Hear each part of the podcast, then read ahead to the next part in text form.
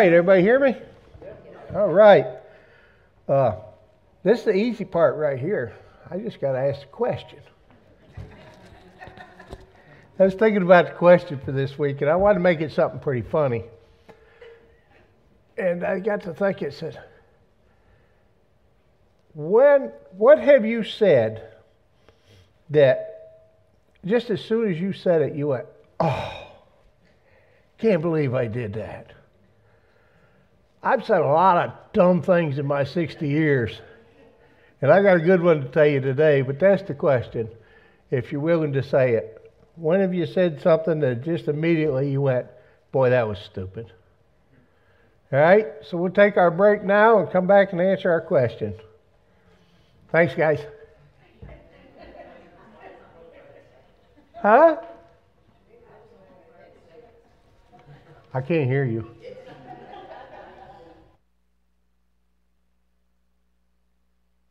Okay, so who wants to go first? John does. John's got the microphone today. He's the microphone man. Uh, I didn't say this, but I observed it. Um, and someone asked somebody else how many months pregnant they were, and they weren't pregnant. that was Who done that? Nobody in my family. oh, come on. We've all said something stupid before. Never. All right, I'll go. guys. There's a lot of guys in here. I'm sure they said stuff to their wives.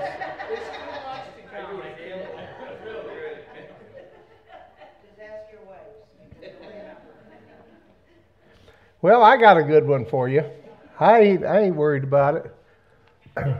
when my my kids were teenagers, Sharon canned everything she'd get her hands on. They had to just to feed those munch monsters. But I come in off a road. I don't know, it was four or five o'clock in the morning, and uh, I laid down. I woke up. I could hear her and Kelly in the kitchen, and they were canning. So I get up. I get me a cup of coffee. And they're in there in the kitchen work. I don't know what they were. I can't remember what they were doing, but they were talking about pickling stuff. I'm sitting there in my coffee, and I go, you know what? I know what'd be good pickle. And they said, what's that? And I went, cucumbers.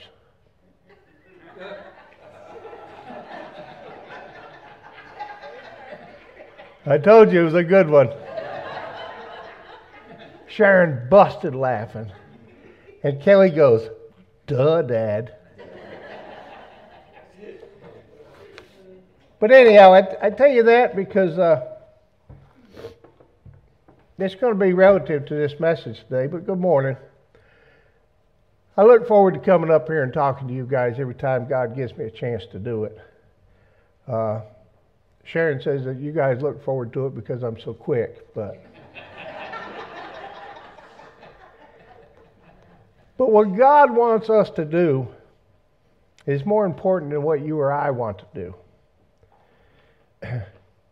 It's how we're called to live our lives by doing His will, by following what He would have us to do. And it can be very challenging at times, extremely challenging.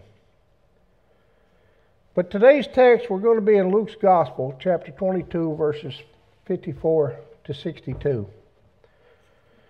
And just to set the scene, Jesus is in the Garden of Gethsemane, where he went to pray before Judas betrayed him. A lot's happened since Jesus and the twelve gathered to eat the Passover meal.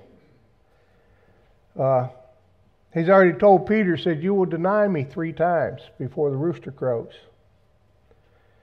And Peter vehemently denied saying he, he, he would never deny Christ. And also, Jesus had, had gone off to pray. He needed to come back and wake these guys up. You know, you, you, guys, you've been with him for three years. When he goes to pray, I think it's a pretty good idea to pray. But no, they're acting like I do on Sunday night with a full belly, snooze city, you know. And, and I, I just wonder how if you ever doubt the love of Christ,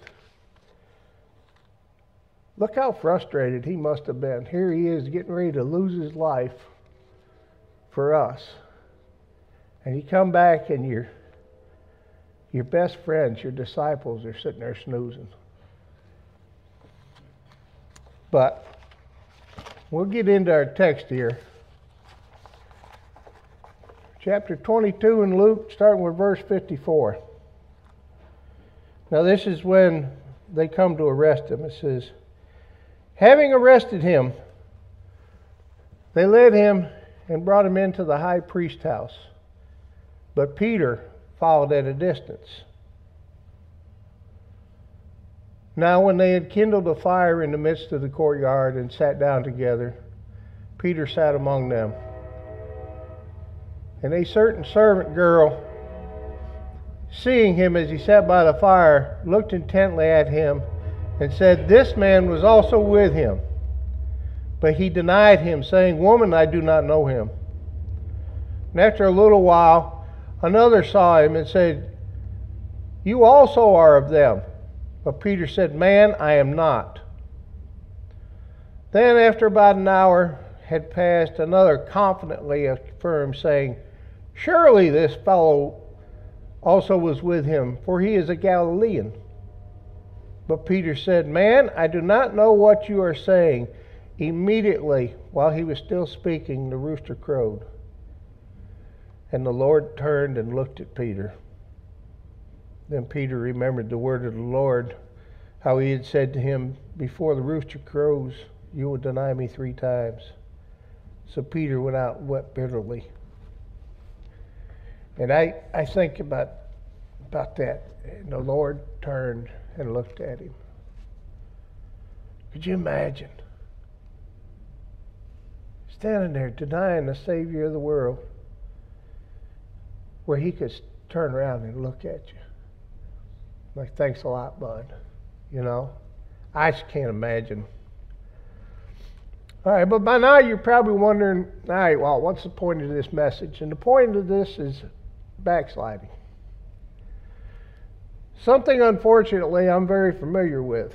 Now, you already know my story about my backsliding, getting saved, backsliding, falling into drunkenness and a world of sin. But praise God, He pulled me up out of that. He saved me again when I didn't deserve it.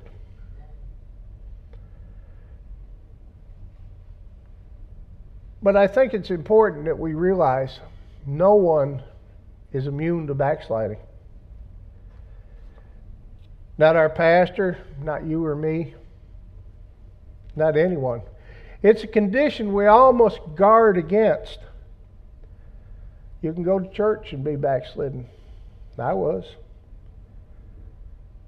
So many people sit and listen to a preacher, but still live an unfulfilled life of sin when they leave the church doors. Too many Christians are only Christians in church. We almost praise and worship King Jesus 24 7. Living a spirit filled life is not something we can put on and take off. It's a lifestyle that we have to live every day. You see, Peter thought, Peter never thought he would deny Jesus in the first place.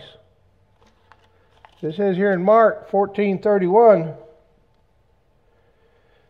Now this is Peter speaking. He said, "But he spoke more vehemently, if I have to die with you, I will not deny you."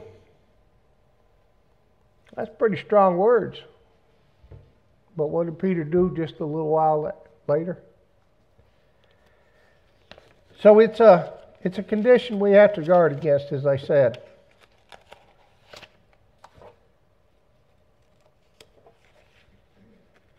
One of these days they'll make arthritis free paper. so I think Peter really thought he would rather deny, die than deny. When the rubber hit the road, it was a different story. You see, when we decide to accept Jesus as our Savior, none of us think we'll turn our back on Him, but some of us do. I did. We allow our fire and our passion to go out of our lives. We start following at a distance, just as Peter did. You see, Peter was in fear for his life. So he says, I'm not, I'm not going to be up there right next to him. When at that point in time in his life and in our lives, right next to Jesus is where we got to be because He's going to protect us, He's going to save us. But we start falling at a distance, and before you know it, we lose sight of the Lord. Now, there's nothing wrong with going on vacation. There's nothing wrong with going playing a golf tournament. There's nothing wrong with doing going to the races or whatever. Yet, I'm not saying that if you're not in church every time the doors are open that you're falling at a distance. That's not what I'm saying. But don't fall so far back that you lose sight of the Lord and what He's got for you. So we hurry up and catch up. Then we lay off the throttle and we fall back again. And the next thing you know, we'll lose ourselves in the ways of the world if we're not careful. Now, as I said, we don't plan on this, but we have to remember the devil hates us with a passion because we are saved, born again children of God, the devil wants to see us screw up. He lies to us, he uses deceit. Small things. And this this is a personal example. It used to get me when I first got saved. Your buddies will call you up and say, Hey dude, let's go out get something to eat. Hey, what's wrong with that? There's nothing wrong with going out and eating with your friends, is there? Sure, you're a Christian now, but you've known these guys for years. So you go. You can still be friends, you think. And they pull into Hooters. You know? I'm not saying that Hooters ain't got good chicken wings. Because they do. And they got some pretty good sandwiches as you can tell.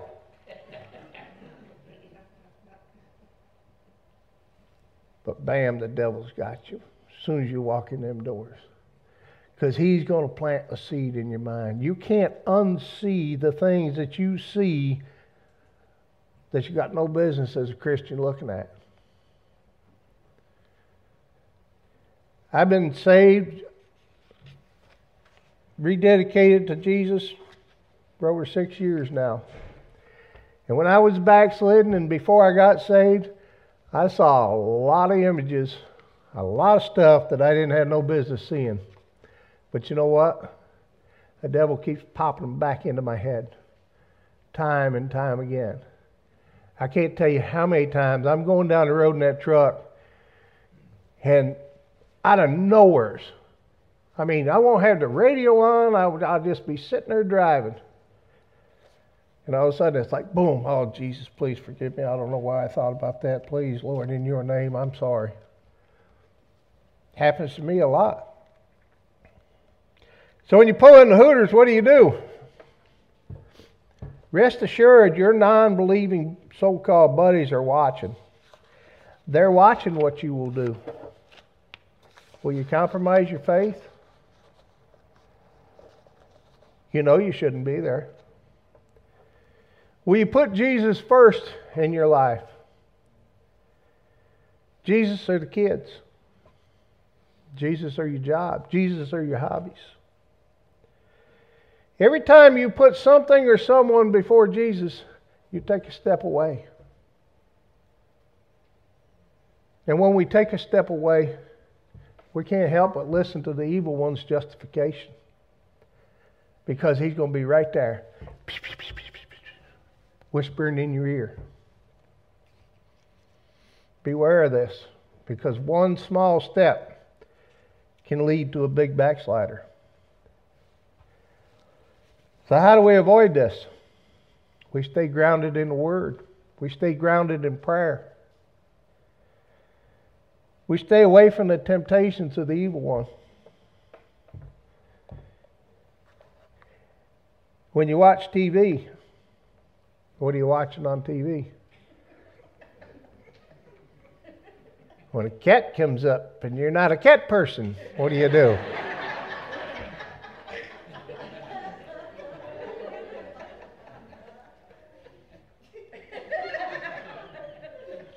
I had a feeling the back of my legs are going to get clawed. so, what do you do when you watch TV? Are you watching this show, everybody? I've never seen it. I saw a clip of it, so I decided I didn't want to watch it. But are you watching this TV show everybody watches called Yellowstone? Or does your wife make you watch Andy Griffith over and over and over again? I have seen every episode of Andy Griffith. And I am convinced that Barney Fife is dumber than I am. And that's going some. What do you listen to on the radio? When I travel around Boston, I used to listen to WEEI all the time. From the time I could get to the first radio station to when I ran out of range. I'm a sports guy, so you know I like to listen to sports. But they had to quit it because a lot of the content wasn't, wasn't Jesus approved. I still want to know about my favorite teams, you know. I still want to know about the Sox and the Bruins and the Celtics and the Patriots. But I don't need to know what the Patriots' favorite strip club is. So I just don't listen. I pick up a newspaper or I'll look it up online. You would be embarrassed to watch or to hear something, and this is what I use. But if you'd be embarrassed to watch or hear something with Jesus sitting there, with you? And you better quit and learn how to don't. Because if you're embarrassed to do it, see it in front of the Lord, you ain't got no business doing it. Be forgiving as Christ forgave us. When you forgive someone, that slams a door in the devil's face. It took me a long time to realize this. A long time. I could not forgive the person that caused me to backslide. I couldn't. Nope. I had no use for that person. I didn't want to talk to him. I didn't want to see him. I did nothing till Jesus saved me again, and He made me realize that it was burning a hole in my gut. And I had not totally surrendered to Him because I could not forgive myself. Because I'm the person that caused me to backslide. I can point fingers at everybody and their brother. I can point fingers at that little chubby woman sitting back there. I can point fingers at my buddies. But I finally was able to forgive myself just like he had forgiven me. I got a friend, a man who I have great respect for, say to me one time, Well, I got a problem with forgiveness without punishment. I can't wrap my head around it. I can't explain it to you. I can't tell you about the love of Christ or, or explain to you how much Jesus loves us. I don't get it myself. Because when I look in that mirror, I'm not worth loving. I wasn't worth saving. I wasn't worth dying for.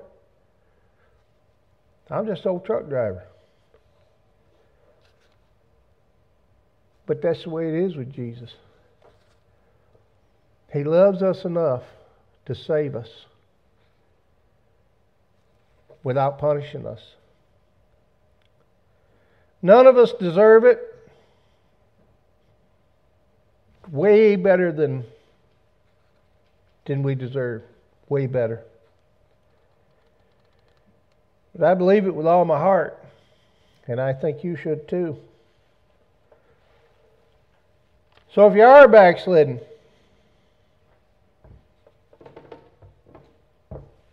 Remember this verse here, 1 John 1 9. We confess our sins, He is faithful and just to forgive us our sins and to cleanse us from all unrighteousness. So if you are backslidden, repent. Take it from somebody who knows. I run from it for years. And every time I run, I run right into a brick wall. It wasn't until six years ago when I first walked through the doors of that, this church that I realized how much Jesus loves me. He saved my life a hundred times. And you've heard me tell the stories. Jesus is waiting with open arms. He wants to save you. He wants to forgive you. He wants you to serve Him. He's paid it all. So He's waiting. He has done it for us. So I beg you to please surrender to Him. You know,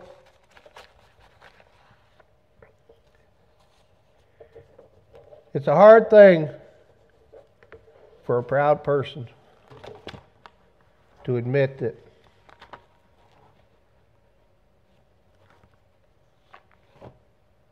there's nothing that they can do to get into heaven except it Accept. Accept Christ. Let us pray. Father in heaven, I thank you and praise you for this opportunity. Thou art a great and almighty God. And I don't know why you chose me, Lord. I don't have any idea.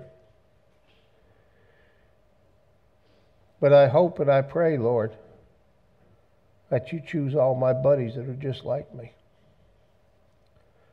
You know, the ones that want to laugh at me, call me reverend and deacon or whatever.